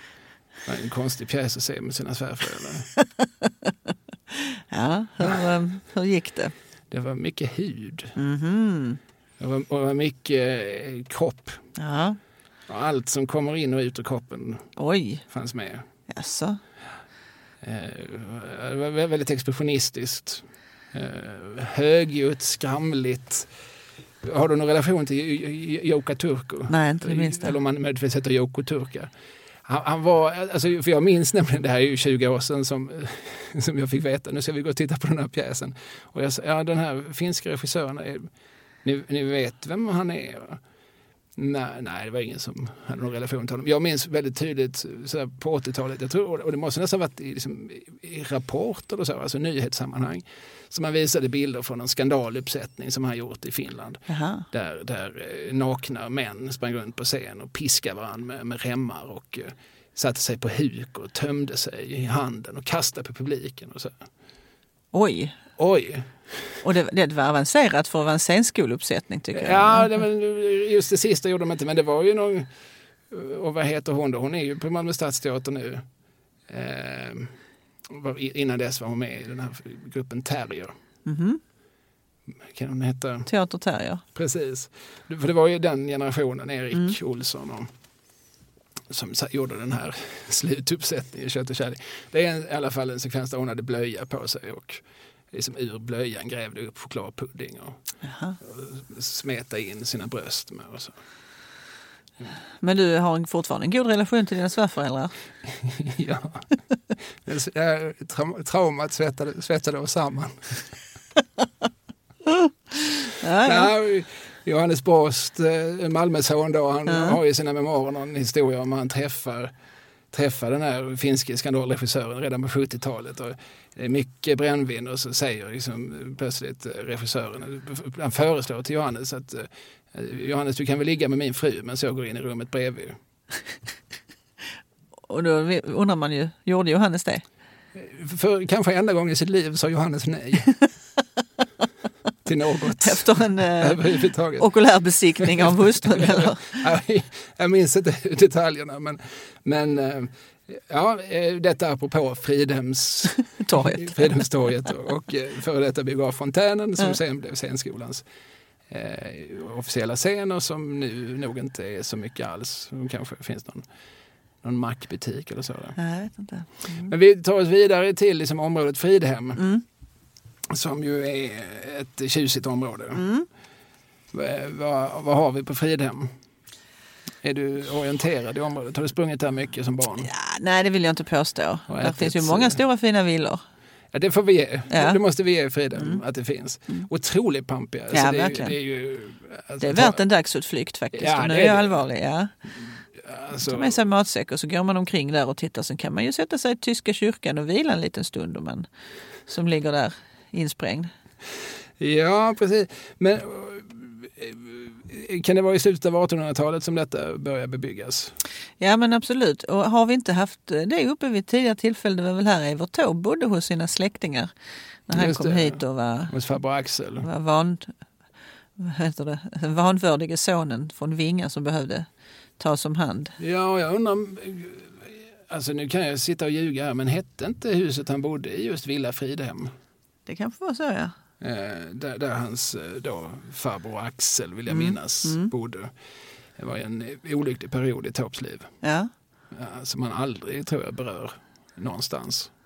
Man har inte skrivit så många visor om, om Malmö och Nej, Fridhem. Och... annars behövde han ju inte vara så himla länge på ett ställe innan han blev inspirerad. Mm. Eh, han åker, liksom, ska bota sin alkoholism en sommar på, på Flatön. Det blir, omedelbart kommer det liksom ett långt knippe låtar, Maj på Malö mm. et cetera. Alltså åker han någonstans i mm. världen så, så blir det ju en sång. Mm. Men Malmö är osjunget. Terra incognita. Ja, ah, precis. Så det var, det var nog en, en tung period. Han var väl i Han var inte så gammal. Tonåren. Ja, precis. Ja. Eh, där gick ju också hästomnibuslinjen gick till Fridhem. Ja. Eh, det är oerhört gulligt. Alltså, det blev ju spårvagn sen, men alltså mm. det, det gick en, liksom en, en hästtur mm. som väl hade sina fasta stopp och så här. Man tänker ju som, det är inte som en taxi utan det är som en busslinje. Ja. Man sätter sig i en hästovagn och sen så, ja nu stannar den här. Ja. Och sen så får jag kanske gå två kvarter. Den kör inte hem till min port. Nej, just det. Det, är ju som en, det funkar som en busslinje, ja. En omnibuslinje. Ja, det var långt ut på landet då alltså. Ja. Ja, precis. Och sen blev det då elektriska spårvagnar i början av nittonhundratalet. Mm. Men här lät alltså grädden om Malmös grosshandlare och sådana här, mm. det, det tjusiga folket, industrientreprenörer ja. eh, uppföra. Mycket mm. ståtliga villor. Mm. Mm.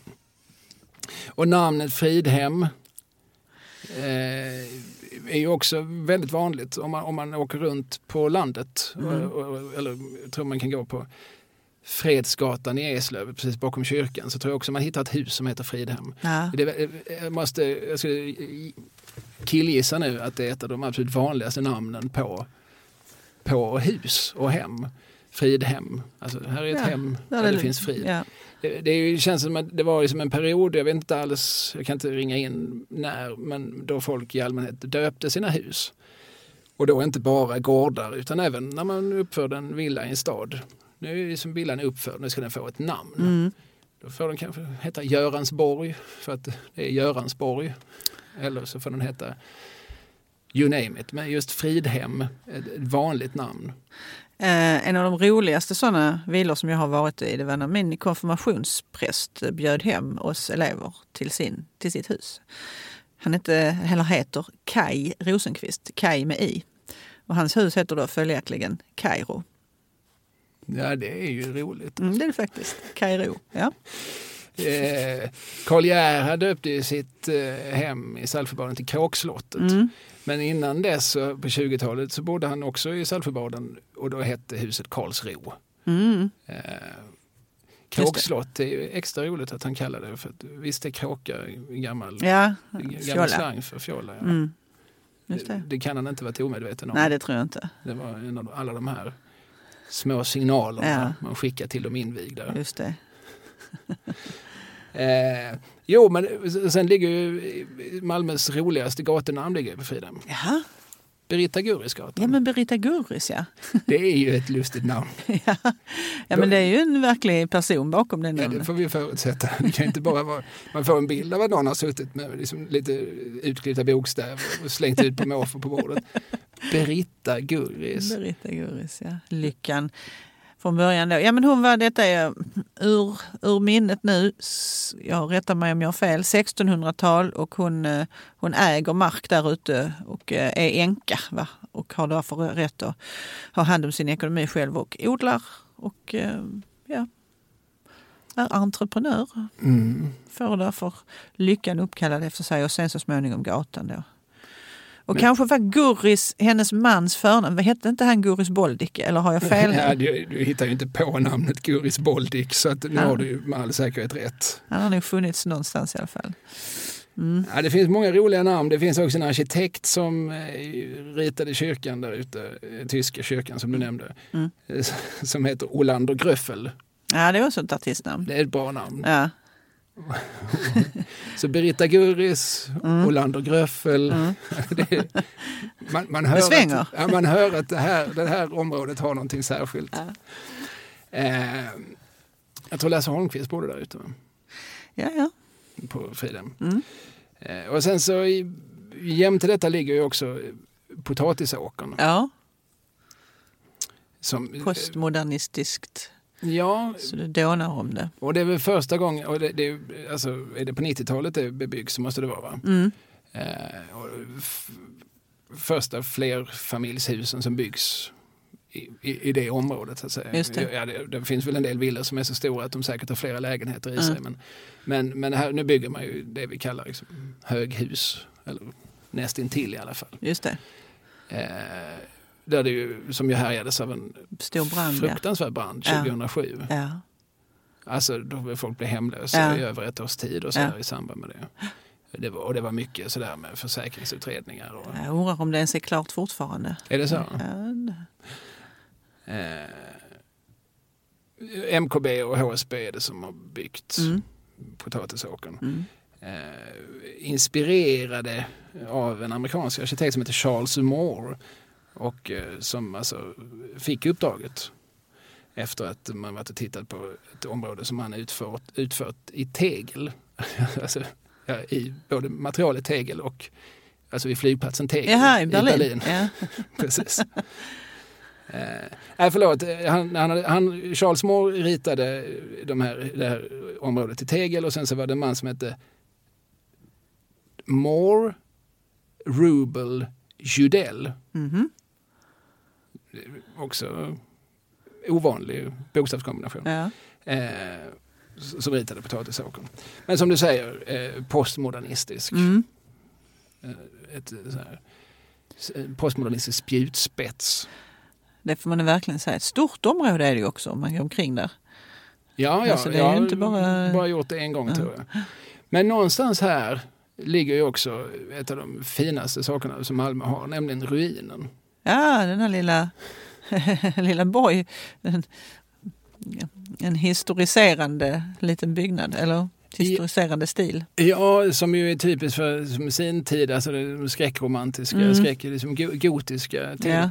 Det, det, alltså det är en ruin, man tänker ju ofta att en ruin har varit någonting större från början, ja, som sen har vittrat och ja. det ena eller andra skälet. Ja. Men den ruinen, den är ju byggd som ruin. Ja, absolut. Här vill vi ha en ruin mm. där vi kan gå runt och eh, känna oss eh, lite... Lite, och faktiskt mysrysa. Ja, ja, ja. Tänker man sig fullmånen när man står där och... Ja, jag tror att från början också skrevs in lite inskriptioner och sådär på latin. Liksom, ja. ta, ta dig i akt och mm. vik hädan och ja, just den här ja. sortens... Oh. Kakostad fylande. Ja, precis. Och dit skulle man väl gå och svärma då, inspirerad mm. av... Kanske av Werther och mm. hans Lotte mm. från, från Goethes, unge Werthers lidanden. Mm. Eller, ja, det är väl också samtida, tror jag, med att Bram Stoker skriver Dracula, mm. att Mary Shelley skriver Frankensteins monster. Just det, just det. Det är som, vi, vi är alltså någonstans på artonhundratalet. Man får de här vibbarna i alla fall. Mm. Ja, det finns som en oerhörd, ett oerhört vurmande och svärmande för som spöken, slott, mm. natt. Ruiner, ja. Fladdermöss. Inte minst fladdermöss. Mm. Och jag, nej, nu sitter jag kanske och ljuger, jag kanske vill, men att man faktiskt som, och anordnade så att man hade fladdermöss som man liksom från en okay. låda. Så att, när, när, när, när mannen som lät uppföra detta vars namn jag helt har tappat. Mm. Men jag vet att jag en gång lä- jag har skrivit en artikel någonstans om detta. Jag undrar om han inte också liksom arrangerade små, små partys då. liksom kompletta, alltså temafester. Ja, ja. ja, ja. Man skulle komma i mantel och slängkappa och sånt där då kanske. Ja, man skulle se ut som Lord Byron. Ja. Och, och, lite anemisk och högt hårfäste och svart, svart pomaderat hår kanske. Ja, precis. Det var lite sådär allmänt... liksom dödslängtande. Mm, just det. Och eh, kanske rent av stå i någon sorts direkt förbindelse med Gud mm. som ju liksom romantikens poeter ansåg sig göra. Mm. Eh, så jag, jag tycker vi slutar vår ut, vårt utforskande av eh, Västra Innerstaden vid denna gamla ruin. Mm. Jag tycker det är en sån fascinerande sak att göra, att bygga mm. ruin. Ja, absolut. Man skulle vilja göra det nästan. Ja, jag har en god vän som har som allvarliga planer på att bygga ett slott. Är det Valle Westesson? Ja. ja. Han har varit och tittat ut mark och så. Och det är, och det är hans drömprojekt att få bygga. Det behöver inte vara så stort. Det är Nej. inte det det handlar om. Nej. Jag tänker liksom, ett slott. För det är ingen som, när byggde någon ett slott i Nej. Sverige senast? Nej. Jag är helt med honom. Nej. Och jag har föreslagit, kan du inte bygga en ruin direkt? Mm. Det var varit ännu, ännu ballare. Äh, när jag byggde någon ruin sist. Just det. Ja, det var ju då. Uh-huh. Eh, är vi färdiga med Västra Innerstan? Det finns ju förmodligen, vi har ju bara svept på ja, ytan. Ja, ja. Men, men nu har vi i alla fall, nu kan vi i alla fall säga att ja, men vi har pratat om Västra Malmö. Mm. Sen har vi inte tagit oss ännu längre västerut. Vi har ju fortfarande knappt varit i, i Limhamn. Nej, det har vi inte. Bunkeflo och Klagshamn och så. Men det, mm. dit får vi ta oss någon annan gång. Det tycker jag. Eh, ni som lyssnar så lyssnar på A D U eller möjligtvis A D U och eh, som vanligt så ska jag så här på slutet säga att det finns någonting som heter patreon punkt com. Det är en hemsida, patreon punkt com. Där kan man gå in så kan man leta upp A D U-podd, stavat i ett ord med två D på slutet. Och så kan man eh, donera. Man kan liksom låtsas att man prenumererar. Snart jul nu ju. Just det, man kan ge bort en mm. prenumeration. Mm. Kan man göra. Det är en skitbra grej, gör det. Eh, ge bort en A D U-prenumeration. Eh, och tycker man då att det där med Patreon, ah, det där verkar krångligt, man ska hålla på och skriva in saker och dessutom, vem får pengarna egentligen som mm. Patreon? Vad är det för bolag egentligen? Så kan man ju bara swisha. Mm. Det är ju hur lätt som helst. Swishar man till Kalle Lind Kulturarbete A B som, som är produktionsbolaget bakom den här podden. Mm. Och det gör man på nummer, har ni papper och penna, ett två tre noll fem två ett noll åtta åtta. ett två tre noll fem två ett noll åtta åtta. Hörs vi om två veckor, eller hur blir det? Ja, det hoppas jag verkligen. Du säger väl så. Mm. Hej. Hej. Allt beror